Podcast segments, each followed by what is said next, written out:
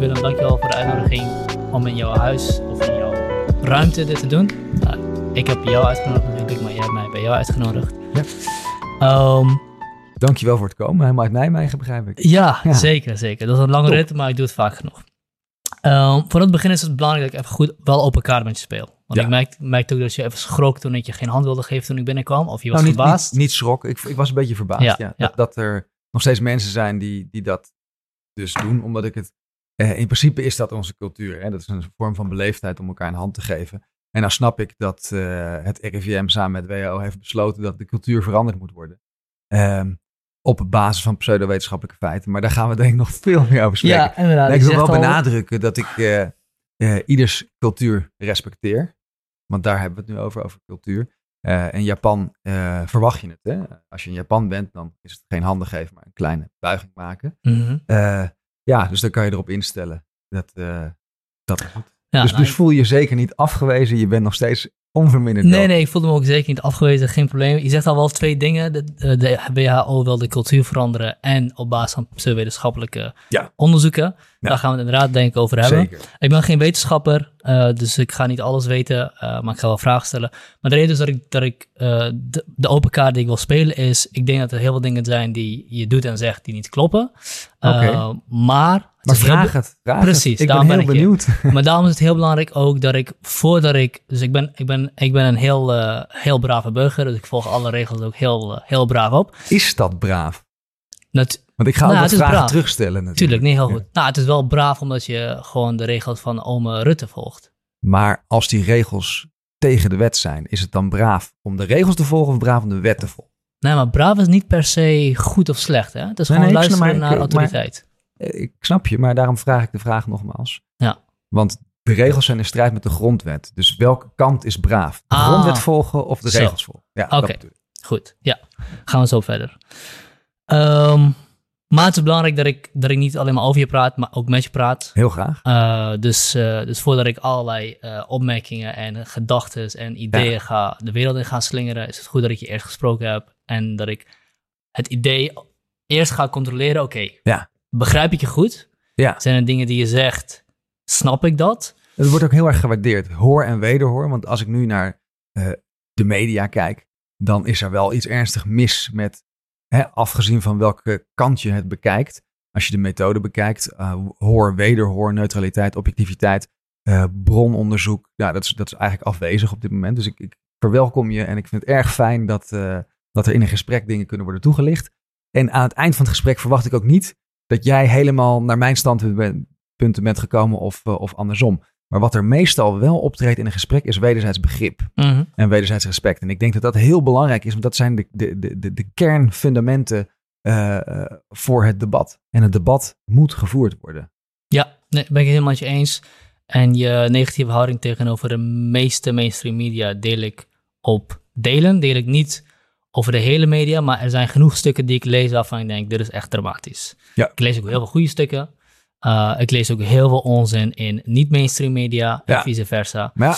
Ehm, eh, ik moet ook wel zeggen, ik heb ook wel eens iemand jouw eh, woorden in de mond zien gooien over 5G, maar volgens mij heb je daar niks mee. Nee, nou ja, ik, wat, ik, wat ik met 5G heb, en dat is het mooie, hè, we worden nu we een groepering zijn die, die, eh, die geluid heeft en die massa heeft, eh, worden we voor ieders karretje gespannen. Zowel de voor- als de tegenstanders van het regime. Ehm, en zo heb je dat mensen die zich heel erg druk maken over satanisme, over pedofilie, over 5G, over Bill Gates. En zo kan ik nog wat, eh, wat onderwerpen noemen waar wij eh, ons niet echt mee bezighouden. En daarmee wil ik niet zeggen dat ze niet belangrijk zijn, maar voor ons zijn ze op dit moment niet urgent. En dat zijn twee verschillende zaken. Wat er voor ons urgent is, is zo snel mogelijk de zwendel stoppen. Dus dat is de PCR-test eh, eigenlijk laten zien dat die verkeerd is. Eh, en de spoedwet stoppen. Want dat is het einde van de democratie. En dat is al juridisch gezien eh, door verschillende hoogleraren en advocaten bevestigd. Ja, er zijn een aantal inderdaad dingen die grondwettelijk misschien waarschijnlijk niet kunnen. Namelijk het verbod op eh, verzameling, of hoe heet dat nou Ja. precies? Eigenlijk, is- volgens mij kan dat. Samenscholing. Samenscholing gaat het in tegen de grondwet. persoonlijke levenssfeer, het verbod op huiselijk. Maar de persoonlijke levenssfeer komen de regels niet als het goed is. Ja, wel, met mondkapjes. Dat is heel duidelijk. Dat is absoluut in, eh, in strijd met, eh, de Geneefse conventies, de grondwet, Europese Verdrag van de Rechten van de Mens, artikel 10, 11 en 12. Dus daar zit heel veel mis aan. En daarom zie je ook. Uh, wacht, wacht, wacht, maar de mondkapjes ja, zijn niet verplicht. Zijn expliciet verboden. Ze zijn niet verplicht om binnenshuis te dragen, toch? Dat is de persoonlijke Nee, maar uh, ik bedoel, er was een experiment en dat geldt vandaag nog. Uh, morgen wordt het gelukkig gestopt in Rotterdam en, en Amsterdam. En er worden ook steeds meer scholen en zwembaden en zulke soort dingen. Dan wordt het van lager hand eigenlijk opgelegd. Uh, maar dat is in strijd niet alleen met de grondwet, maar zelfs met het boerkaverbod. Dus er wordt niet alleen uh, uh, de, de Nuremberg-code overtreden, wat heel zwaar klinkt. Maar de Nuremberg-code gaat eigenlijk over dat je geen experimenten zonder toestemming op de bevolking mag loslaten. Mm -hmm. Nou, dit, dit was de kern van de aangifte die we hebben gedaan tegen Abu Talib en, en de jongen. En daar zullen nog wel meer aangiftes volgen. En toen hebben we ook samen met Ab Gietelink en een, groep ondernemers in Amsterdam een kort geding aangespannen tegen de stad Amsterdam. Uh, de rechter heeft geweigerd het aan de wet te toetsen. En daar heeft ze de hoon van eigenlijk heel juridisch Nederland over zich gekregen. En ik denk dat die signalen samen een soort uh, hazenpad hebben, hebben gecreëerd voor uh, de regering en de, en de veiligheidsregio's. Dat ze nog wel gered zijn door een wankel rechtssysteem, maar dat ze het niet nog een keer willen proberen in een, in een hoger beroep. Ja. Dat zouden ze zeker verliezen. Ja, de mondkapjes in openbare ruimtes zijn inderdaad problematisch. Als je kijkt naar de grondwet. Uh, ja. Maar we hadden het over de persoonlijke leefsfeer. Ja. En daarin gelden ze niet. Daarin gelden ze niet. Ja. Dat is natuurlijk, daar wordt wel toe opgeroepen. Uh, en, uh, Om ze binnen te dragen, binnen ja. huis? Ja. En dat is Tedros, hè, dus de, de voorzitter. Nou ja, ik zal me netjes houden, maar de, de voorzitter van de WHO, die heeft de, de, de, de Face Mask Challenge uitgeroepen. Daar heeft hij minister Hugo de Jonge ook met naam en toenaam genoemd. ja, en dat zijn hele kwalijke zaken. En, en, en en wat is die Face Mask Challenge? Die, die, ik hoor het voor um, om, om alle landen met gezichtsmaskers te laten dragen in alle ruimtes waar mogelijk. een vriendin van mij belde me verontrust op. In Tsjechië is corona al maanden weg. Dat hebben ze erkend. Ze hebben het, er een afscheidsdiner, een ceremonieel afscheidsdiner op de Karelsbrug voor gehouden. Maanden geleden al. En nu moeten zij opeens met mondkapjes gaan lopen vanaf 1 september. Nou ja, dat zijn hele kwalijke dingen die dus helemaal niet op enige wetenschappelijkheid uh, berusten. Afgezien dat het mondkapje niet bewezen is dat het werkt. Wel bewezen is dat het schadelijk is, zowel psychologisch als fysiek. Um, en dat het dus niks, niks helpt bij het voorkomen van besmettingen. En, en dan kan je nog maar één conclusie trekken. En die is in Nederland ook getrokken. En welke, is, welke fysieke en psychologische schade? Uh, de psychologische schade is dat het uh, vernederend is. En dat het tot claustrofobie, claustrofobie kan leiden. Um, de fysieke schade kan zijn dat je, je eigenlijk de, het gebied dat je constant bedekt en nat maakt. Ja, dat is met alles. Hè. Je, dus eigenlijk, als je een, een, pleister op je wond hebt, dan moet die niet nat worden. Nou, daar is een hele be belangrijke reden voor. Omdat je dan een infectiehaard creëert. Ja. Nou, dat is hetzelfde met een mondkapje. Als je een mondkapje dat op je gezicht hebt en dat wordt nat en broeierig, ja, dan, dan nodig je bacteriestammen uit om, uh, om te gaan woekeren of schimmels. Ja, ja dat hebben dus, we dus, in het begin ook al een paar keer gezien van... hey, ben je nou niet eigenlijk je mondkapje... Ja. Ben je daar niet eigenlijk een brandhaard aan het maken? Je, je bent een brandhaard aan het maken. En, en dit is, dit maar is dat niet heel gemakkelijk opgelost door uh, gewoon je mondkapje schoon te houden en vaak te verwisselen? Uh, ja, maar dan krijg je En die claustrofobie, waar heb je, waar, waar, waar, in welk onderzoek is dat naar voren gekomen? Ah, Want het enige wat ik gezien heb is namelijk ja. dat dat uh, claim gemaakt werd dat je minder zuurstof binnen kon krijgen? Nee, het is niet, het is niet echt minder zuurstof. Daar geloof ik niet zo in. Kijk, het enige wat je nog zou kunnen, kunnen onderzoeken is omdat het lichaam streeft naar homeostase. Uh, wat is, is dat homeostase? Die, oh, een, een, een soort gelijk niveau. Dus je mhm. wil, uh, je lichaam streeft constant naar een saturatie van je bloed van 98, 99 procent. Dus op het moment, bijvoorbeeld als je berg aan het beklimmen bent, dan is er ook minder zuurstof beschikbaar. Mm -hmm. Dus dan moet je lichaam harder werken om die saturatie te halen. Dus misschien dat je extra stress veroorzaakt. Maar de, de daadwerkelijke zuurstofsaturatie die, die gaat niet echt naar beneden op het moment dat je mondkapje draagt. Wat wel omhoog gaat, en dat heeft wel weer allerlei fysiologische gevolgen, is het CO2-gehalte. Als je gaat meten binnen het mondkapje, dan kan die tot 100 of 1000 keer hoger zijn. Omdat je die CO2 niet meer goed klaart. Hè? Die blijft dan in, in de sfeer zitten van, uh, van je ademhaling. Uh, en CO2 regelt uh, bloeddruk. Dus mm -hmm.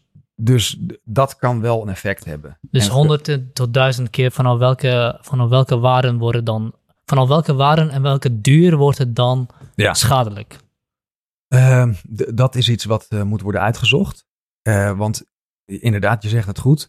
het is niet een kwestie van een puntsmeting, maar je moet het eigenlijk over een langer traject meten. Mhm. En dan moet je ook kijken naar welke activiteit je ontwikkelt. Mhm. Je hebt bijvoorbeeld met Buteco-methode, dat is een soort eh, Wim Hof-methode, eh, dat je juist die CO2 gebruikt als, eh, als een soort stuwing Ja, eh, om allerlei eh, fysiologische activiteiten. drie Of, minuten eh, lang je adem in te houden. Precies, precies. Ja, Ja, heel je cool, bent ermee bekend. Heel ja. cool. Ja, ja. Dus, maar dan doe je het heel bewust met een bepaalde duur om andere processen in werking te zetten. En op het moment dat je acht uur eh, helemaal uit angst dat mondkapje ophoudt en probeert eh, je af te sluiten van een eh, normale atmosfeer en je gaat daarbij hardlopen en dat mondkapje is na een half uur zijn de poriën al eh, verstopt met allemaal vuildeeltjes. Ja, dan is het natuurlijk goed mogelijk dat als het 33 graden is, dat je daar niet heel, heel blij van Ja, ik denk dat dat een situatie is waarin het inderdaad niet handig is om een mondkapje te dragen. Dus maar niemand is aan meer- het pleiten voor om acht uur lang de hele dag door een mondkapje op te hebben, toch? Nee, dat klopt. Maar en hoe- zeker nog, als je zegt dat, dat het al bewezen is dat het fysieke schade heeft, Ja. maar wat- dat je zegt het moet nog onderzocht worden vanaf welke waarden is die CO2 en vanaf hoeveel tijdsbestek. Ja, maar er zijn verschillende. Dus je hebt het psychologische, je hebt het CO2 en je hebt het, eh, het broeinest. Hè. Dat zijn even drie Mhm. eh, bronnen van waar het eh, negatieve effect op de gezondheid heeft. Een aantal dingen die zijn heel goed beschreven en een aantal dingen die kunnen nog beter beschreven worden. Ehm, maar dat het geen gezondheidswinst oplevert, dat staat echt als een paal boven water, omdat er geen positieve effe- effecten aan zitten. Zelfs het argument dat je maakt over dat het je gedrag zou beïnvloeden. Ja, misschien, maar wat ben je dan aan het doen? Je bent mensen in angst aan het houden. Angst heeft heel duidelijk cortisol gaat omhoog, stress gaat omhoog. Eh, je wordt vatbaarder voor andere eh, ziektes. Je, je, je krijgt last van burn-outs als je lang in, eh, in de angst zit. Mhm. Nou ja, al die effecten die zijn we nu aan het zien. Sommige worden zelfs toegeschreven aan, aan, aan een na-eilen van corona. Terwijl elke psycholoog, en we hebben een heel team eh, bij Viruswaarheid zitten, die weet, dit zijn burn-out verschijnselen. Dit heeft niks met corona te Oh, maken. maar Het wacht, wacht, met- wacht, wacht, wacht even. Corona, maar dat, dat, die twee kunnen hand in hand, de een, het een sluit het andere niet uit. Je kan, je kan van, door Ja. herstellen van een corona of een ziekte, Ja. kun je natuurlijk stressverschijnselen vertonen. Ja, maar mensen die geen corona hebben gehad, die dezelfde verschijnselen hebben, dan heb je in ieder geval de causaliteit onderuit gehaald. Nou, kan nee, het een nee, cofactor nee. nee. Je zijn. hebt, je hebt, ja, het kan een Dat cofactor. zijn. Maar heb je de causaliteit niet onderuit gehaald. Dan heb Ja. je aangetoond dat een andere geen- groep dezelfde Ja. symptomen Dus- heeft. dus maar je de- nog niet aangetoond Laat ik dat het de zo zeggen, de- om me helemaal eh, correct uit te drukken. De monocausaliteit heb je uitgeschakeld. En dat bedoel ik dus eigenlijk met cofactor. Het kan een cofactor zijn, maar als de primaire symptomen eh, bij de niet-coronaleiders en bij de coronaleiders identiek is, dan kan je ervan uitgaan dat corona niet de driving force is. Nee, volgens mij, nee dat, volgens mij klopt dat niet helemaal. Ja, ja daar verschillen daar van Volgens- mening. Volgens maar, mij eh, klopt dat niet helemaal, omdat... Mag ik even een, tijd, een muntje nemen om, het uit elkaar te halen? zeker. Om, om een ander voorbeeld te verzinnen. Ehm, als ik... eh, als ik ga dansen. Ja. En ik ben uit achteraf buiten adem. Of als ik... eh, dus we hebben een groep dansers die, die buiten adem zijn na, na dansen. Ja. Eh, daarna heb ik een stel mensen die heel anxious zijn. Dus Mhm. eh, so- voor sociale omgeving ba- bang zijn. Ja. En na eigen gesprek ook al buiten adem zijn. Dan, als je dan die twee met elkaar vergelijkt en je zegt, nou, beide hebben dezelfde symptomen, dan heb je toch niet. Ze hebben niet dezelfde symptomen. Maar ik snap waar je naartoe wil. Het zijn- dan niet dezelfde, dezelfde symptomen. Kijk, mensen die door fysieke inspanning uitgeput raken. Daar gaat de zuurgraad van omhoog. Die gaan zweten, die worden warm. Dus die hebben heel veel andere symptomen. En mensen die angstig zijn, die hebben een hele eh, ondiepe ademhaling die heel hoog zit.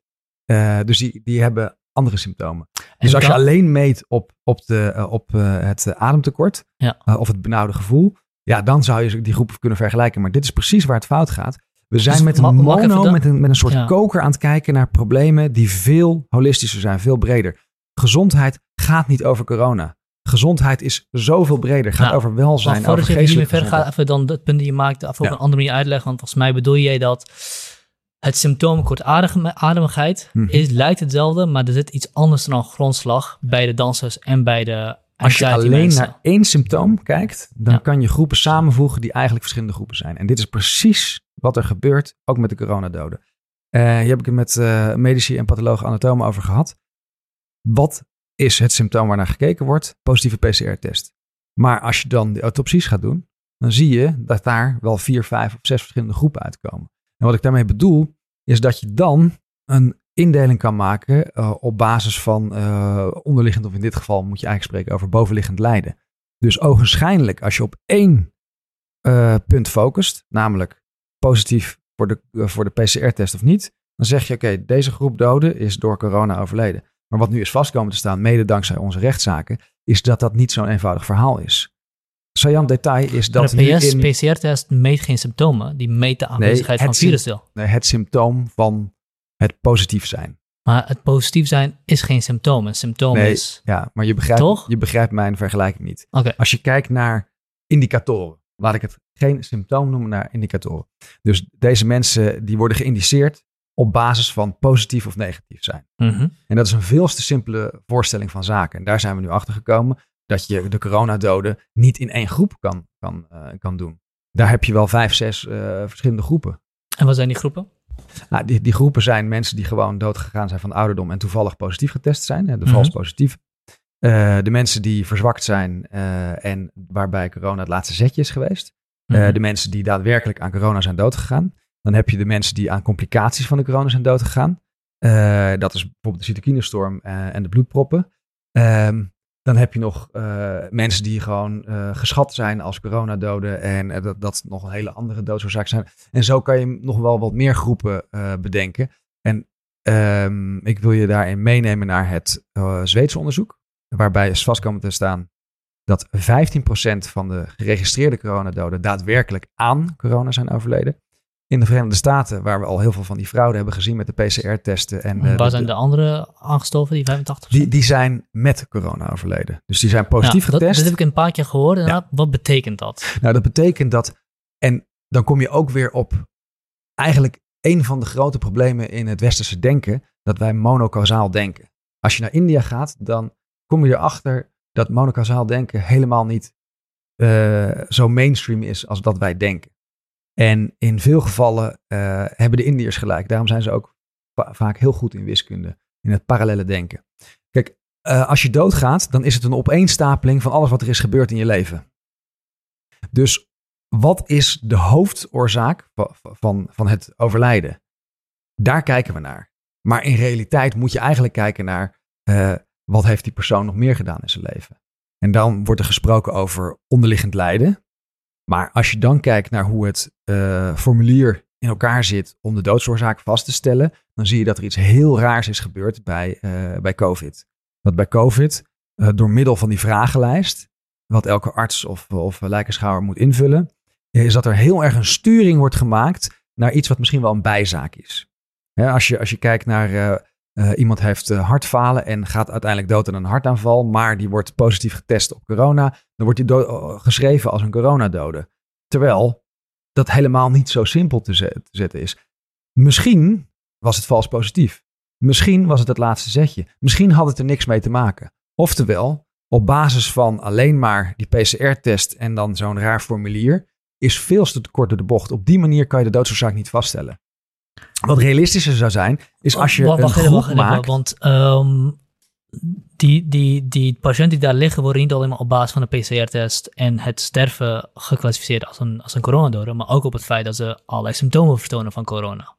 Uh, en die PCR-test van vals positieve is natuurlijk die vals positieven zijn volgens mij een groot probleem, vooral wanneer je asymptomatisch, asymptomatisch gaat daar zijn ze Maar hier worden mensen getest die symptomatisch zijn en al, alle, allerlei problemen hebben. En vandaar dat ik ook de autopsieën zo belangrijk vind. Want uh, er wordt aan de ene kant geklemd dat het een nieuwe ziekte is. Oké, maar dan, dan weet je dus niet precies welke symptomen bij deze ziekte horen en welke symptomen ja, die zijn ook niet bij deze ziekte In het begin echt constant veranderd. En worden nog steeds veranderd. Ja. En die worden heel breed gehouden, waardoor eigenlijk alle griepverschijnselen erin passen. Maar die worden dit is breed, een groot probleem. breed gehouden, wat bedoel je daarmee? Want nou ja, zo klinkt het alsof het een, als een, alsof het een expres... Het is een... expres, absoluut. Oké. Het staat uitgebreid beschreven in uh, de WHO-document 2019-2017. Dus die, die, ik raad ook iedereen die dit programma kijkt, dat is op te zoeken. De, en wat staat daarin dan? Nou, daar staat een heel draaiboek in van wat er nu gebeurt. Jaren eerder geschreven. Wat? Op de site van de WHO. Dit is niet, dit is niet een en, ja, nee, ik geloof je, ik geloof je. Maar, maar wat, wat bedoel je met een draaiboek van... Want dat, het is niet zo heel vreemd dat de WHO een draaiboek heeft voor een pandemie, toch? Um, nou, het is wel vreemd dat ze spreken over een, uh, een dry exercise en een wet exercise. Uh, alsof dit een oefening zou zijn. en er zitten wel meer hele opvallende zaken in. Bijvoorbeeld hoe de media behandeld moet worden en dat censuur is toegestaan. waar Merkel het laatst over heeft gehad, hè, de infodemic. nou, daar hebben wij zelf ook last van. Dat er allerlei zeer objectieve ehm, feiten en informatie wordt geweerd van allerlei sociale media platforms. Dat de media een zeer eenzijdige blijk heeft van, of kijk geeft op wat er aan de hand is. Dat er nog steeds gesproken wordt over patiënten, waar het echt over positieve, positieve testen gaat. Dus een heel erg gelaagde verschuiving over patiënten, richting. Want patiënt, want Precies. Maar waar, waar wordt gesproken over patiënten? In de kranten en zelfs op de website van het RIVM. Terwijl een patiënt echt gedefinieerd is als iemand die medische of paramedische hulp nodig heeft. Maar, dus maar iemand die asymptomatisch is, kan onmogelijk patiënt zijn. Maar kun je, kun je een voorbeeld noemen van, van, een, van een persoon die een patiënt genoemd is die asymptomatisch is geweest? Want hoe zou dat moeten gebeuren? De, de positieve testen, testen die per dag gebeuren, die worden regelmatig patiënten genoemd. Terwijl het positieve cases zijn. Het zijn niet eens, het zijn niet eens besmettingen. Ik heb positieve tests gezien, inderdaad. Nou ja, ik schrijf heel veel kranten elke dag aan om het te corrigeren. Maar ze zijn heel hardleers. Dus regelmatig gaan ze weer over de schreef. En, en dan... Kun je een recent voorbeeld noemen? Ja, elke krant. Elke, ja, krant, dus elke krant schrijft dagelijks over de positieve testen. Er zijn zoveel nieuwe patiënten bijgekomen. In plaats van dat zouden moeten schrijven. de ene keer gebruiken ze het goede dat, woord. Dat klopt volgens mij niet. De ene keer gebruiken ze het goede woord, de andere keer het verkeerde woord. Wat correct is, positieve testen. Wat verkeerd is, is patiënten. En dan wordt er nog het meeste gesproken over besmettingen. En daar zit ook de angel, want ook dat is verkeerd. Een PCR-test toont geen besmetting aan. Ja, inderdaad. Eh, dat, dat, kunnen, daar kunnen we, dat is redelijkerwijs te, te bevragen, want uh, het toont aanwezigheid van virusdeeltjes aan, maar een besmetting nee, het toont niet eens de aanwezigheid van virusdeeltjes wat, deelt het, wat, wat dan? Het toont aan dat er een sequentie is die lijkt uh, op wat er ook in het virus voorkomt. Ah. En dat is heel indirect, maar zo indirect laat die test het ook zien. Kijk, als je naar de niveau huisartsenpost kijkt, daar wordt gekeken naar een veel completer beeld. Er wordt getest op zes of zeven verschillende oorzaken, virale oorzaken in dit geval, van uh, luchtweginfecties. Dus ten eerste komen daar alleen mensen die duidelijke symptomen hebben van een luchtweginfectie. Mhm. Dus daar zijn de klinische symptomen leidend en wil je alleen nog bevestigen wat de pathogeen is, wat de ziekteverwekker is voor die symptomen. Het, het, punt is, als je alleen maar gaat kijken naar mensen die klachten hebben die heel generiek zou zijn. Hè, we zitten nu in het rino-seizoen, dus bijna iedereen die klachten heeft en uh, een neusverkoudheidje heeft en die zich laat testen, uh, daar krijg je gewoon een aantal vals positieven uit. Het probleem daarbij is, dat ze in quarantaine moeten, of nog erger, stel dat ze wel moeten worden opgenomen. vals positieven zijn dat? Vals positieve, uh, er wordt ontkend dat dat een groot probleem is, maar ik denk dat uh, door het gesjoemel met uh, monsterafname, met procedés, met uh, afstelling van de apparaten en vooral de, de CT-waarde, dus hoeveel cycles moet hij draaien voordat er een signaal zichtbaar is, is dat we over procenten spreken. Ja, maar je zegt nu gesjoemel, ja. dus er wordt gesjoemeld. Op ja. basis waarvan, waarvan claim je dat? Nou, we hebben een heel rapport uitgebracht, 30 pagina's. de schrijfster van het rapport is direct op non-actief gesteld. Nou ja, dan weten wij dat we goed zitten. Of, of dat ze gewoon onzin uitpraat. Nee, want daarvoor word je niet op een non-actief gesteld. Ja, tuurlijk wel. Als jij... We hebben nog steeds vrijheid van meningsuiting. En... Ja, tuurlijk. Nee, nee helemaal Maar het is, het is onderbouwd. Als je zegt, je, je wordt... Wacht, wel nu wachten. Voordat we ingaan op, op de inhoud. Het feit dat iemand op non-actief wordt gezet, is geen bewijs dat je gelijk hebt. Nee. Het is alleen bewijs dat je iets zegt wat heel controversieel is natuurlijk. En de vraag is, moet je daarvoor op non-actief gezet worden of niet? Ik zou, ik zou dat liever niet doen als ik iemands baas was. Er zijn maar regels... het, bewijs, het is geen bewijs voor dat je gelijk hebt of niet. Maar het is wel een indicatie dat er iets aan de hand is. Nou ja, een indicatie ofwel dat jij inderdaad uh, iets te pakken hebt, een gevoelige snaar te pakken hebt. Ofwel dat die persoon zoveel onzin uit, uitkraamt dat haar werkgever haar niet meer in dienst wil houden. Ja, nou ten, ten eerste uh, kan je viruswaard van alles betichten, maar niet dat we niet grondig zijn of dat we uh, allerlei onwaarheden de, de, de, de eter inslingen. Ga naar onze website viruswaarheid.nl en lees jezelf maar eens in. Wat daar staat, uh, heeft een stuk hogere kwaliteit dan, uh, dan welke overheidssite uh, dan ook. En daar durf ik gewoon twee handen voor in het vuur te steken. Wat, wat wij doen qua publicaties en fact-checking en redigeren en een redacteur die er nog overheen gaat, de, daar, daar zou echt elke krant een voorbeeld aan moeten nemen. Um, je hebt nou, feiten nou, en je wacht, hebt meningen. Wacht, wacht, maar dan moet ik je... laat me eventjes ja, uit. Sorry. Je hebt feiten en je hebt meningen. Die feiten, daar is niet zo heel veel discussie over te voeren. De meningen wel. Dus je kan het ermee oneens zijn of mee eens zijn met wat wij uiten. Maar wat ik het probleem vind, is dat er constant heel erg hard geroepen wordt van ja, onzin. Maar ga nou eens terug naar onze onderbouwing. Als je ons wil aanvallen, moeten we het eerst over de feiten hebben. Kunnen we het eens worden over de feiten die liggen? En als die discussie uitblijft, dan is elke andere discussie zinloos. Mm. Ben ik het heel met je eens. Uh, een van de problemen die we ook hebben, is dat we in een wereld leven waar iedereen zijn eigen feiten heeft, steeds meer en meer. Ja. Um, dat is zeker een probleem en daarom is het nog belangrijker om dat constant te doen. Maar oké, okay, laat, laat ik hem even nu nog scherper erin zetten. Ja. Ik moet jou niet op je, op je bruine ogen geloven dat je inderdaad fact-checking doet en al die dingen goed doet. Want ik ben geen wetenschapper. Dus je had je moeten inlezen, dat bedoel je? nou, ik heb me ingelezen, maar ik kan, ik kan niet oordelen of wat ik lees daadwerkelijk volstaat aan de waarheid. Maar, maar waar, ik, waar ik net, over, maar waar ik net op inging, ja. was een argument dat jij gebruikte. Dat als hij op non-actief gezet wordt, dat dat een teken is dat je gelijk hebt. En dat, is gewoon een verkeerde, verkeerde argumentatie. dus ik snap wat je daarmee bedoelt. Het is te kort door de bocht. Het is wel een indicatie.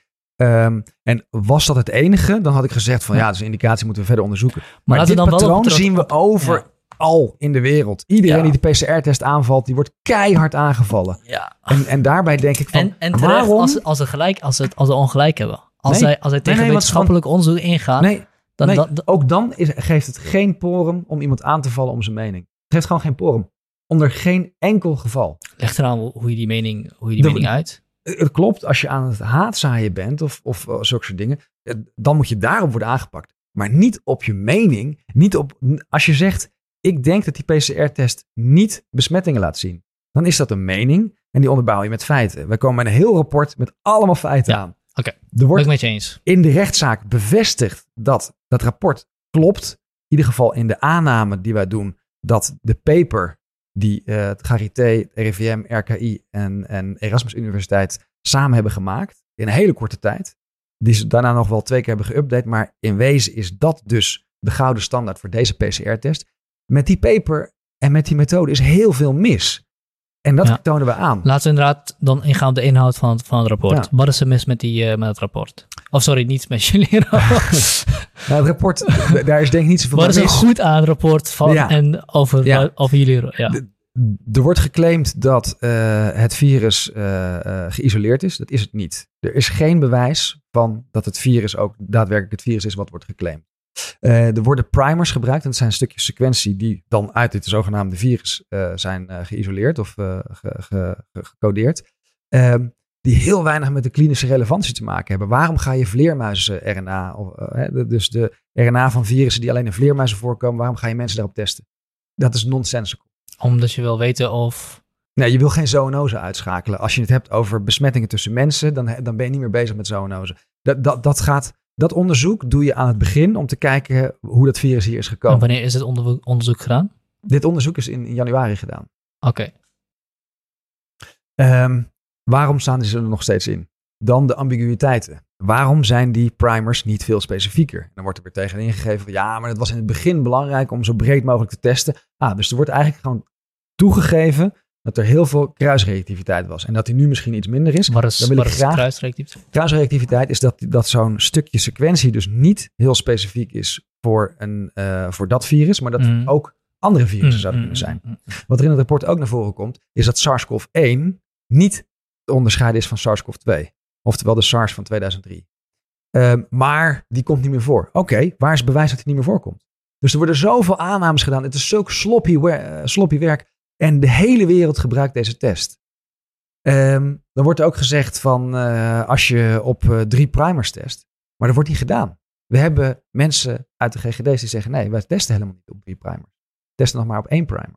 En dan kom je bij wat de gevoeligheid is. Als je op één primer test, dan zit je op 97, 98 procent. En dat lijkt heel goed. Maar als je 2 procent van 10.000 hebt...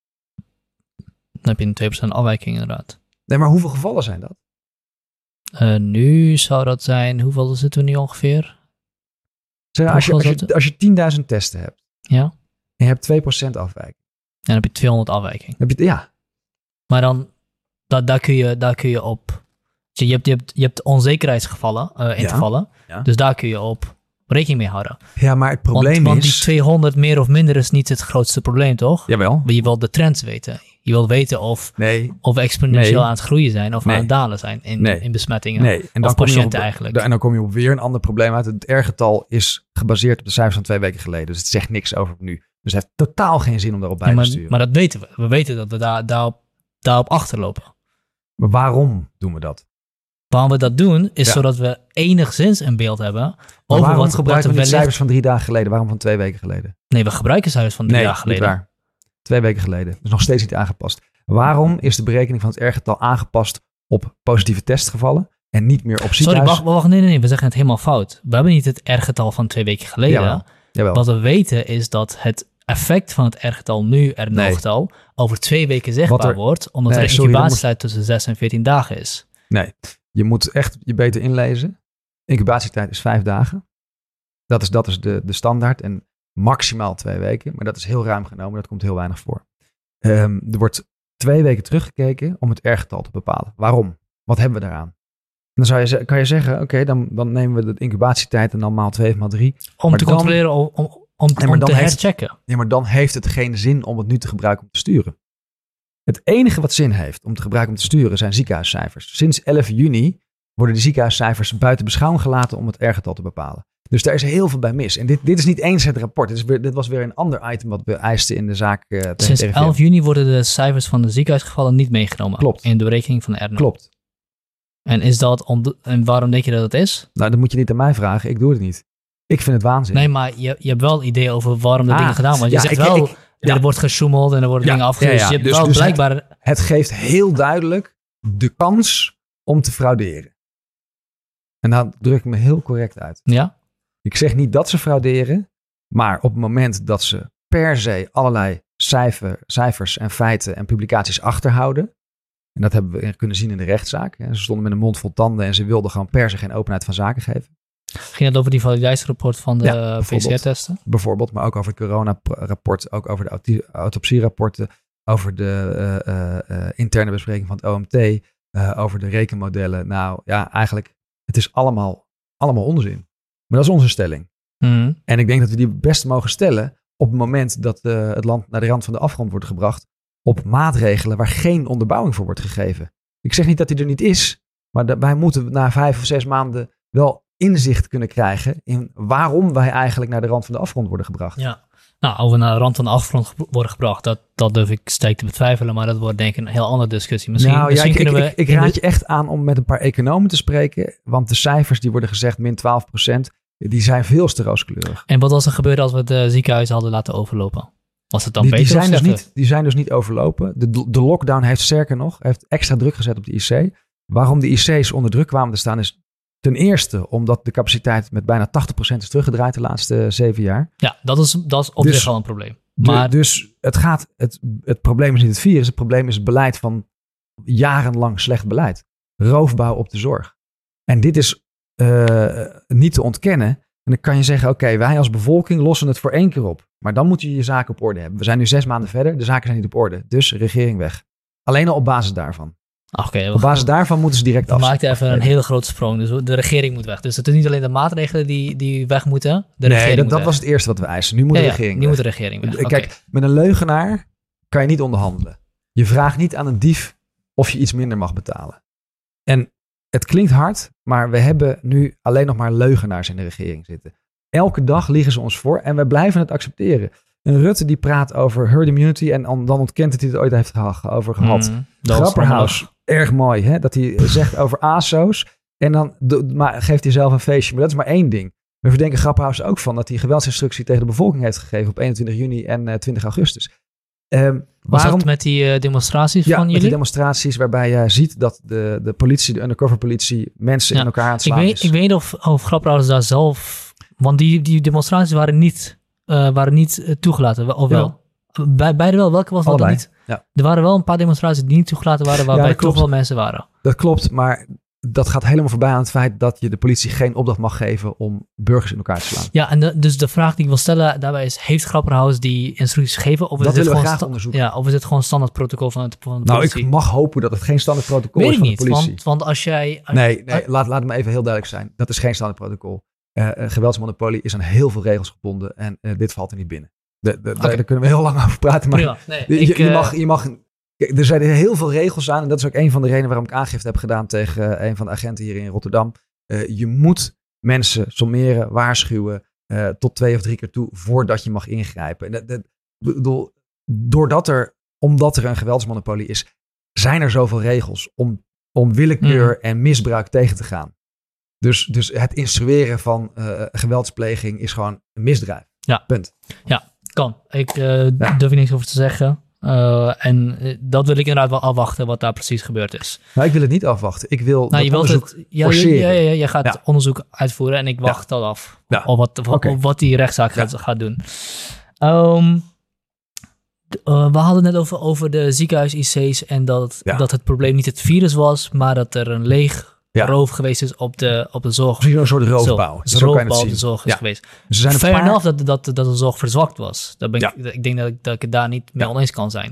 Maar dat betekent niet dat het virus zelf geen probleem was op dat moment. Nou, kijk, uh, elk jaar hebben Want nou wij... ben je weer monocausaal aan het denken. Ja, Elk jaar hebben wij uh, griepgolven. En uh, lees de, de, de berichten uit 2016 en 2018 er maar eens op na. Mm Zelfde berichtgeving ongeveer. Van oh, ziekenhuizen puilen uit, uh, mensen liggen op die IC's. We hebben geen, geen zorgpersoneel wat ze kan verzorgen. Dan denk ik, ja, dus dit is een, een, een probleem wat bekend is en wat elk jaar voorkomt. Alleen nu is het verschil dat we het land op slot hebben gegooid. En als je naar de cijfers kijkt, dan zie je ook juist door die lockdown nog eventjes een extra piek.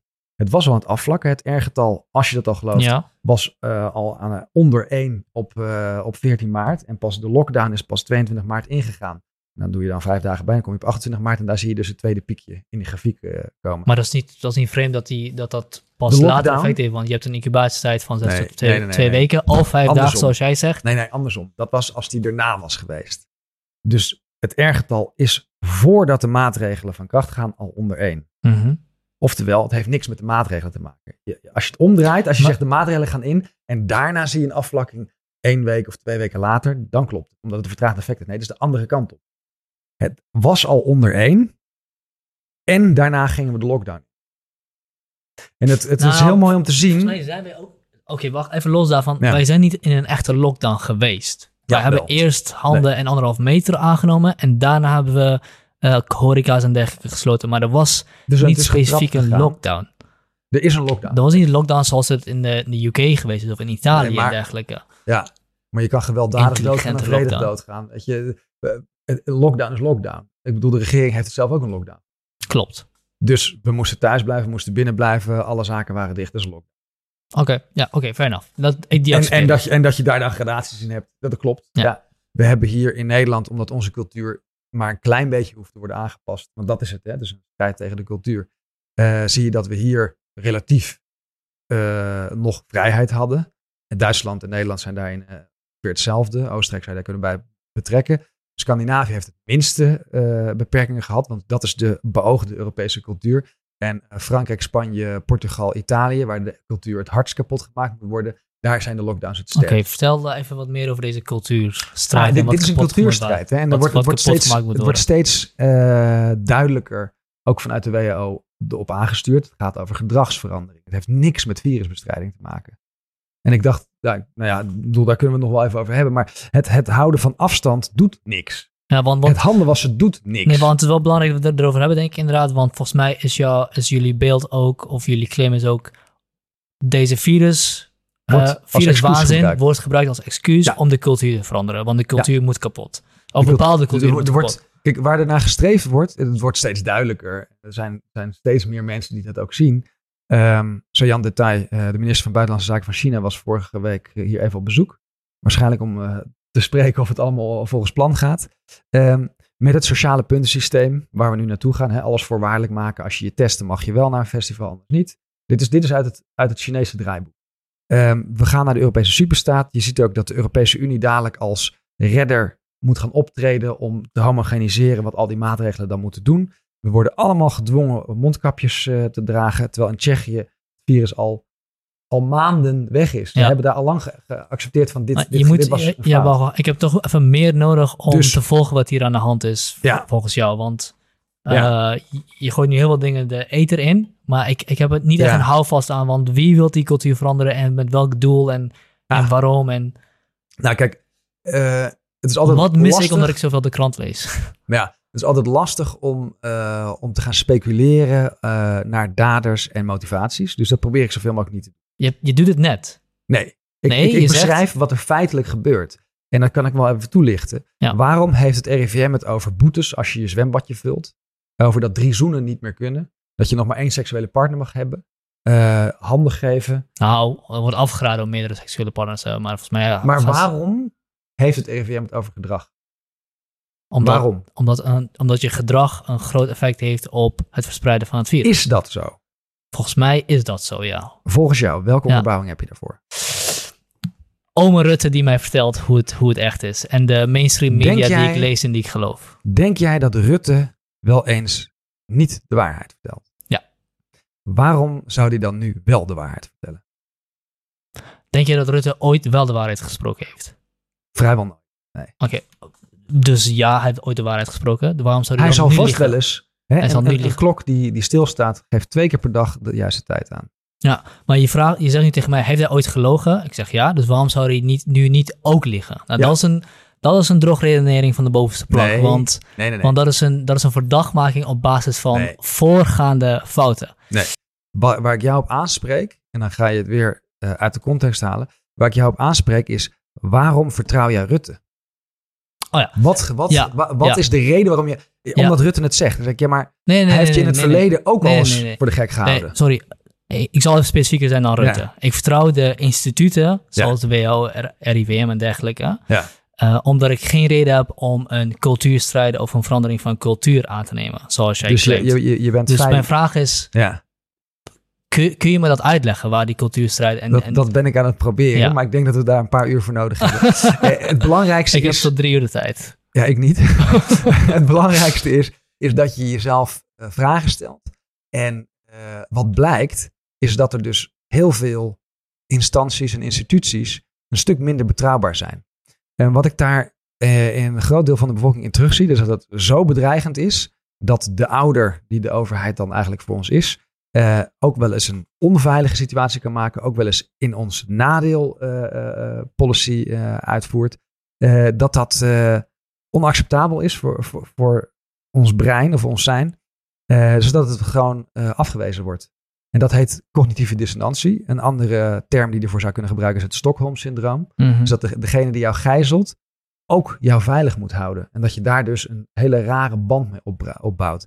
Eh, ouders die seksueel misbruik plegen bij kinderen zie je hetzelfde. Maar dan, de claim is eigenlijk, die hier nu even al onder ligt, is dat ik leid aan cognitieve, cognitieve dissonantie, omdat ik geloof wat de instituten en, en mainstream media zegt.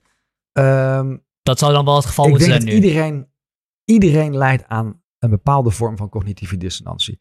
Eh, omdat waarheid eh, helemaal niet mooi is. Waarheid is meestal heel rauw en eh, het, het houdt een spiegel voor. En iedereen is bezig met zichzelf als goed mens te zien.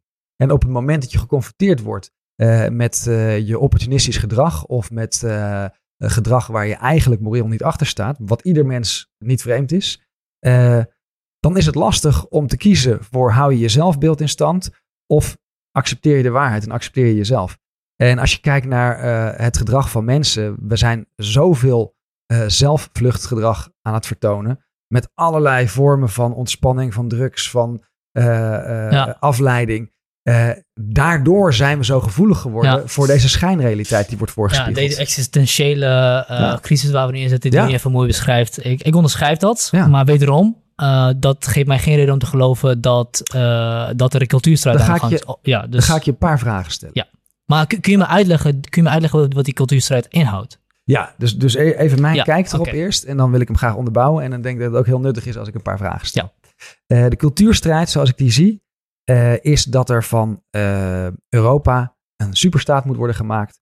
We zijn al jaren aan het modderen met Europese grondwet en Europese leger. En al die projecten, projecten die, die mislukken maar. Mhm. Eh, en eh, het plan wordt door de politiek nu in ieder geval misbruikt om eh, Europe- Eu- Europa een succes te maken. En dat kan alleen als die culturen dichter bij elkaar komen. In ieder Mhm. geval dus tot zover mijn speculatie over Ja. de motivatie van wat er aan de en hand China is. speelt daar een rol in? Ja, China heeft heel la- goed laten zien dat je van een enorm land een monocultuur kan maken. En daar hebben ze allerlei harde en zachte maatregelen voor gebruikt. De harde maatregelen zie je vooral bij de Oeigoeren. Dat is wat er in het westen van, van China gebeurt. Eigenlijk een soort, een soort genocide. met heropvoedingskampen, het onvruchtbaar maken, het martelen, noem maar op. Um, daar zijn we jaren China al voor aan het, op de vingers aan het tikken. Maar ja, het is binnen de landsgrenzen. En die zijn dis discutabel. Maar uh, dus daar wordt niet te veel ingegrepen. En het is ook een heel machtig land. Dus uh, ja, nou ja, het is dan maar zo. Ja, we hebben heel veel belangen. En, en, en het zou ook heel hypocriet zijn. Want, want kijk naar wat we met onze eigen minderheden doen. Die proberen we ook te, te kneden in, in, een, in een vorm die wij wenselijk achten in onze maatschappij. Ja, fair enough. dat, is, dat, is, dat is in principe elke maatschappij doet dat met zijn, met zijn mensen. Ja, maar we zijn, geen, we zijn geen mensen in, in heropvoedingskampen en in genetica aan het uitvoeren. Nee, maar wat denk jij dat die... Ik, bedoel, ik ben een minderheid, hè? ik heb het niet gemerkt. Nee, nee en, omdat het zo geïnstitutionaliseerd is. Kijk, je spreekt uh, accentloos Nederland, dus je bent hier al een hele tijd. Misschien ben je hier zelfs wel geboren. Ik ben uh, in Irak geboren. Je bent in Irak geboren, maar je bent voor je achtste hier naartoe gekomen. Heel goed, ja, op ja, de zevende. Dat, dat, dat merk ik aan de manier van hoe je spreekt. Ja, ja. Uh, dus heel veel van deze maatschappij zit in jou. Mm -hmm. En dat, dat doet me denken aan toen ik in India aan het reizen was. Er kwam er een mannetje naar me toe, heel trots. I'm Christian, I'm Christian too. En dat ik zoiets had, hè?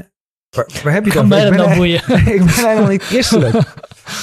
en toen keek hij eventjes vreemd naar me. En bekeek me nog eens. Jawel, je bent blank. I'm ja, Christian ja, ja, too. En dan ik, ja, maar ja, hmm, oké. Okay. Zijn Engels was niet goed genoeg om echt een discussie erover te voeren. Maar het gaf me later wel het idee van, ja, de cultuur waarin je opgroeit is jouw realiteit. Ja. Toen ik daar in India aan het reizen was, toen dacht ik ook aan onze superieure cultuur en waarom is iedereen zo raar. En totdat ik daar uh, een paar maanden was en toen ging ik het toch op een iets andere manier bekijken. Dan denk ik, ja, wij, wij, wij projecteren wel heel veel vanuit wat wij denken dat waar is, in plaats van echt te zien wat er is. Mhm. Ehm, en doordat dat je dat daar doet, kan je ervan uitgaan dat je het overal waar je bent doet. Dus, dus dat, uh, dat, dat eigen gelijk en uh, het niet willen zien van de waarheid, dat zit echt in elk mens en is heel moeilijk om tegen te gaan. En op het moment dat je veiligheid ervan afhangt, dan is het nog moeilijker. Israëli's. Mooi voorbeeld. Ik heb veel vrienden uit Israël. Uh, ik, ik, ik, ga je vraag niet onderbreken, maar ik wil even weten wat dit te maken heeft met het uitleggen van de cultuurstrijd die gaande is. Ja. Um, of wat de linkje la, la, laatste, laatste voorbeeld dan. Uh, Israëli's zijn over het algemeen uh, wel onderwezen mensen, hebben, reizen heel veel. Um, maar zodra je over het Palestijnse conflict begint, lijken het wel Neandertalers te worden. Mm. Dan moeten ze allemaal de zee ingedreven worden. En voor mij is het echt een schok dat ik denk, hè, maar net hadden we het, een heel genuanceerd gesprek over allerlei dingen in de wereld. En we komen nu kennelijk op een taboe waarbij echt alle ratio uitgaat. En er gewoon hardvochtig iets wordt beweerd waar ik zeker weet dat moreel gezien deze persoon niet achter staat. En precies dat punt, en dan kom ik weer terug op die, op die cultuurstrijd. Eigenlijk wat erachter zit is een overheid die een ander plan uitvoert dan dat ze zeggen uit te voeren. Dat is zo bedreigend dat voor heel veel mensen het niet accept, uh, acceptabel is. En terugkomend op die cultuurstrijd, wij willen dus niet zien, ook al zijn er heel veel aanwijzingen dat er zoiets aan gaande is. Hè? De deelgezagwet, het uh, uit huis kunnen plaatsen van kinderen, uh, de kliklijnen, de quarantainekampen, het verplicht stellen quarantainekampen? van De quarantainekampen die eraan komen, ja. Die eraan komen? In, in Nieuw-Zeeland en Australië, we hebben binnenkort iemand in de uitzending die daarover kan vertellen. daar zijn ze al. Dus als je corona hebt, dan word je, word je in een kamp geplaatst. Dat is in Was je niet op de hoogte daarvan? Nee. Ja, nou, in Duitsland zijn ze daar ook wel een stap verder mee. Dit is, dit is wat nou, ze Duitsland en kamp is niet een goed, uh, goede combinatie. Klopt. Nou ja, vandaar dat wij de vergelijking al eerder hebben gemaakt. Ook uh, met de Davidster en, en met de kampen. waar mensen heel boos over worden. Maar ik denk dat het heel belangrijk is om ik, ik, ik, vind wel terecht dat mensen daar boos, boos, over worden. Ik word er niet boos over dat je die vergelijking maakt trouwens. Ja. Maar ik begrijp wel dat mensen daar heel boos over worden. Want ik begrijp het ten we hebben het over, we, nou, ik begrijp het ten dele. We, want we hebben het, het over de vergelijking ja. van, uh, van ongemak ja. uh, met de holocaust. Ja. En dan, jij komt uit Irak. Uh, als ik deze vergelijking met Irak zou maken, zou iedereen zijn schouders ophalen. En dat vind ik pas hypocriet. Hey, hey, hey. Want wat daar is gebeurd. Ja, nee, maar dat is, is hetzelfde. Maar dat, dat maakt het feit dat mensen daar dan hypocriet nee, maar, over zijn, maakt jouw vergelijking niet Nee, maar ik doe, dat, ik doe, dat, ook met een reden. Ik doe dat niet om uh, dat punt te winnen. Ik doe dat om uh, de politieke correctheid en de taboes aan te vallen. Het moet bespreekbaar worden. Als wij die dingen in het taboesfeer houden, dan kunnen we niet doordringen tot waarheid of tot oplossingen. Dus, wacht even. Dus je maakt een vergelijking die niet uh, stand houdt. Die wel stand houdt, om de politiek correct... Nee, die wel stand houdt. Ja, maar dat, dat, dat is dus wat ik, wat ik daar aan beschrijf. Het houdt, geen stand om, uh, om ongemak, om de, of de situatie die we nu hier voelen met de corona, te vergelijken met de holocaust, met doodskampen. nee, maar wacht met eventjes. Het, wacht eventjes. het afvoeren van mensen naar, naar plekken waar ze langzamerhand ja. doodgemaakt worden en onmenselijk worden. Ja. Ik heb nergens stapels lijken gezien. Nee, en laten we hopen dat die er ook niet komen. Dus helaas gaan ze er komen, maar dat is niet doordat de vernietigingskampen, maar doordat armoede uh, heel veel slachtoffers vergt. En dat we waarschijnlijk al naar de 100 miljoen uh, slachtoffers door de lockdown gaan. Wereldwijd heb ik het over. dan heb ik het over uh, hongersnoden in Afrika die nu, nu dreigen.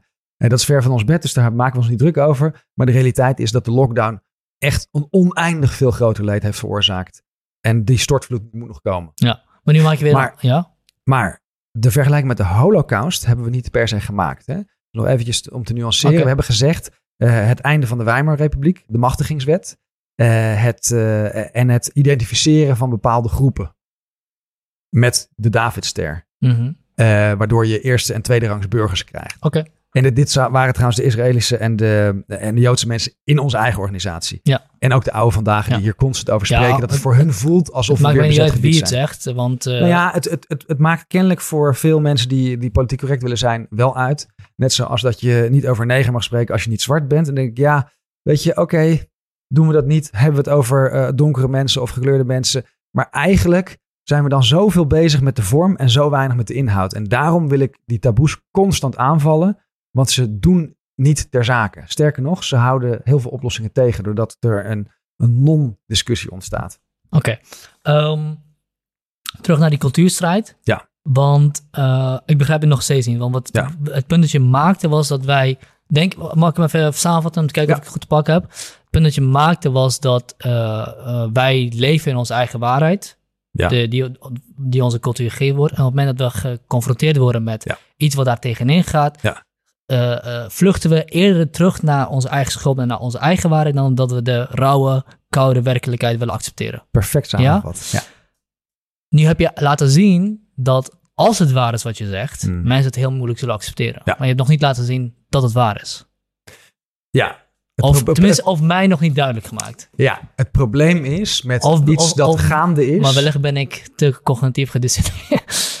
Leid Nou. ik aan Stockholm-syndroom. Dat kan natuurlijk ook. Ja. Um, maar het probleem is dat met iets dat gaande is. Ja, dat je het eindresultaat nog niet kan laten zien, want het is er nog niet. Nou, je hoeft niet het eindresultaat te laten zien, maar je, je maar, kan... Nou ja, uh, waarom wordt er zo op gedrag gestuurd? Er wordt ook toegegeven dat die mondkapjes een gedragsexperiment is. Waarom gaan wij een gedragsexperiment uitvoeren? Want in dezelfde zitting werd er ook toegegeven dat er geen wetenschappelijke onderbouwing voor die anderhalve meter is. En dat is nu al een paar keer naar voren gekomen. Er is geen onderbouwing. Die is er niet. Nou, en het rapport wat Mojo heeft uit laten voeren door, uh, door de Radboud Universiteit kwam het weer voor. 500 publicaties nagezocht. Geen, enkele, be, geen enkel bewijs dat afstand houden zin heeft. Nou, dat het rapport van Mojo heb ik nog niet gelezen. Ja, maar het, het stapelt uh, maar, maar, op en het stapelt Maar die anderhalf meter afstand is gebaseerd op een onderzoek uit volgens mij de jaren 30 of iets nee, dergelijks. Dat, dat onderzoek is William Wells. Die heeft het ja. uitgebreid onderzocht. Die heeft het tegenovergestelde uh, geconcludeerd. Het tegenovergestelde. En het wordt nu aangehaald door de WHO. Maar dat is nou precies de reden waarom ik het RIVM en het WHO wantrouw. Ze komen met argumenten aan. En dan ga je er echt op inlezen. En dan blijkt het tegenovergestelde. Ga maar eens naar de website van het RIVM over erogene verspreiding. Mhm. Er staan 20 artikelen. 18 ervan bevestigen aerosolen. De conclusie op de website is: uh, het zal misschien iets invloed hebben, maar het is nog te vroeg om aan te geven dat dat zo is. Dus laten we het buiten beschouwing. Knettergek. Ik weet, Knettergek. Ik weet niet wat er op de website staat, uh, maar van wat ik tot nu toe altijd begrepen heb, ja. ook van de MSM, ja. is dat uh, aerosolen wel invloed hebben inderdaad, maar dat dat... En hoe, hoeveel van, maanden heeft dat geduurd voordat ze dat willen toegeven? Nou, weet niet, weet niet, maar volgens mij, heeft het, volgens mij is het gewoon bekend dat aerosolen wel effecten, uh, mogelijkerwijs wel inderdaad kunnen besmetten, dat dat niet uitgesloten is. Zullen we weddenschap doen? Maar dat de, uh, wacht even, maar dat, dat de deeltjes zo, zo klein zijn dat het waarschijnlijk veel minder relevant is dan de grote druppels. Dat is een hele mooie drogreden. Dus omdat iets heel klein is, is het minder relevant. De hoeveelheid en omdat de virus, van, van die, minder virusdeeltjes zitten. Hey, het kan hè, kan, kan Nee. maar, maar het, het is alleen maar een drogreden als, het, uh, Het is als, een- je niet, als je geen kausaal verband aan kan Ja. nemen. Ja, dus eh, er wordt gesproken over het totaal aantal deeltjes. Dan eh, moet je ook kijken naar het totaal aantal druppeltjes. Toch? Uh, ligt eraan, want als je, ja, als één ik één grote druppel, met één kleine druppel vergelijk, ja. dan kan ik zeggen er zitten meer deeltjes uh, virus uh, statistisch ja. gezien in het grote druppeltje. Maar, maar een aerosol is juist een ophoping van kleine druppeltjes, alsof je een mist opbouwt. Die grote druppels is een koldertheorie. De wetenschap die ik met jou aan wil gaan, over een paar maanden komt vast te staan dat minimaal 98% van alle besmettingen door aerosols zijn. En niet door die andere. Die wetenschap gaan we aan. Wat staat erop? Ja, ik ga je geen hand geven, want ik oh, ben nog steeds een, uh, een, brave burger. Sorry. Je, je, bent een regimevolger. ja. ik, zie, ik zie twee hele duidelijke sectes die een grote overlap hebben. En dat zijn de regimevolgers en de vaccinologists. Ja. De vaccinologists. Ja. Uh, Oké, dat, is, dat is interessant. Dus niet de anti-vaxxers. Maar prima, dat, die discussie gaan we niet op. Uh, hoeveel tijd heb jij nog? Laat ik, laat ik even die vraag stellen. Oh, hoe laat is het? het is nu half drie. Half drie. Nou, dan zijn we lekker aan het, uh, aan het vragen. Ja, we moeten wel een beetje afronden, want er komt nog weer een ander interview hierna. Ja. Uh, Zullen we dan afsluiten met die weddenschap die je wilde voorstellen? Um, heb jij het gevoel dat er, uh, dat er genoeg duidelijkheid is over wat wij beweren? Want je, je, je kwam met een aantal, of je kwam eigenlijk met de stelling van ik ben het zeker niet eens met alles wat jullie beweren welke dingen, dus leg even een paar stellingen op tafel en dan heb ik daarna nog weer een paar vragen voor jou. Ja. Die weddenschap die gaan we doen. Uh, zetten we een, uh, een, een, fles wijn op? Of drink je niet? Uh, nee, kunnen we doen. Fles wijn is prima. Fles wijn? Ja. Fles wijn. Ja. Um, wat zijn nog dingen die mij onduidelijk zijn? wat mij onduidelijk is, is die... En niet alleen onduidelijk. Sorry, Waar, in welke, wat is duidelijk? In welke stellingen die wij nemen volgens jou, ben jij het niet eens? Ah, oké. Okay. Afgezien van de aerosolen. Daar hebben we nu de weddenschap. dat de... Dat de ik denk dat één stelling heel belangrijk is. Mhm. Dat uh, de coronavirus niet gevaarlijk genoeg bewezen is. Dat we maatregelen ervoor hebben moeten nemen. Ik laat even de maatregelen die we nu nemen even mhm. achterwege. Want ik mhm. denk dat we misschien, misschien iets losser moeten zijn dan we nu zijn. Want we hebben inderdaad heel veel besmettingen, maar heel weinig patiënten. Dus misschien moeten we iets losser zijn dan we nu aan het doen zijn. Okay. Maar even in het verleden. Ja. Uh, dus de stelling dat de, dat de corona pandemie niet erg genoeg is, of mhm. niet gevaarlijk genoeg bewezen is, mhm. dat we de maatregelen die we hebben genomen niet hadden moeten nemen. Mhm. En dat daarbij dus uh, de conclusie die, die we trekken is dat er een andere agenda is. En de agenda is een cultuurstrijd of een cultuurhomogenisering ja. uh, dat gaande is. En dat al onze eigenlijk... Ja. Uh, dus ik ga het wel zeggen, dat is een complottheorie die ik niet geloof. En een complottheorie betekent niet dat het niet onwaar is, dat, dat dat onwaar is, maar ik heb nog geen reden gehoord om dat te geloven. Oké. Nou, die, die eerste, um, heb ik een paar vragen. Wat is de IFR van COVID-19? Uh, de IFR, dat is de uh, fatality Infection rate. fatality rate. Infection fatality rate. Uh, volgens mij was dat van een, een procent of twee. Nee. Zoiets. Het is dus 0,2% Daar zit je al een factor 10 te hoog. En met de nieuwste berekening is die zelfs 0,5 Um, reken het vooral na. Neem oh ja, mij niet je, op mijn je, je, hebt gelijk. Je hebt gelijk. Je hebt gelijk. Oké, dus het overgrote deel gaat niet dood. Um, welke groep wordt voornamelijk getroffen? Ouderen, tot nu toe. Ja, en mensen met uh, bovenliggend lijden.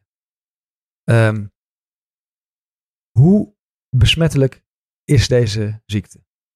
Uh, de, de R0 is 1 tot 2 mensen. Of 1 tot 3 of zoiets dergelijks. 2 tot 3. Laat ik het anders zeggen. Welk gedeelte van de bevolking raakt überhaupt geïnfecteerd? Dus dat is niet alleen besmet, ja, maar dat, geïnfecteerd. Dat ligt natuurlijk aan heel veel factoren. Maar als je de virus op zijn loop zou laten, waarschijnlijk een groot deel. 20% waarom? Nou, dat wijzen alle onderzoeken uit. Welke onderzoeken?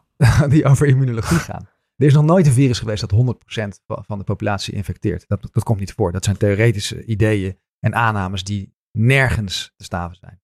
Dus wat griep normaal doet, is maximaal 12% en dan is het weg.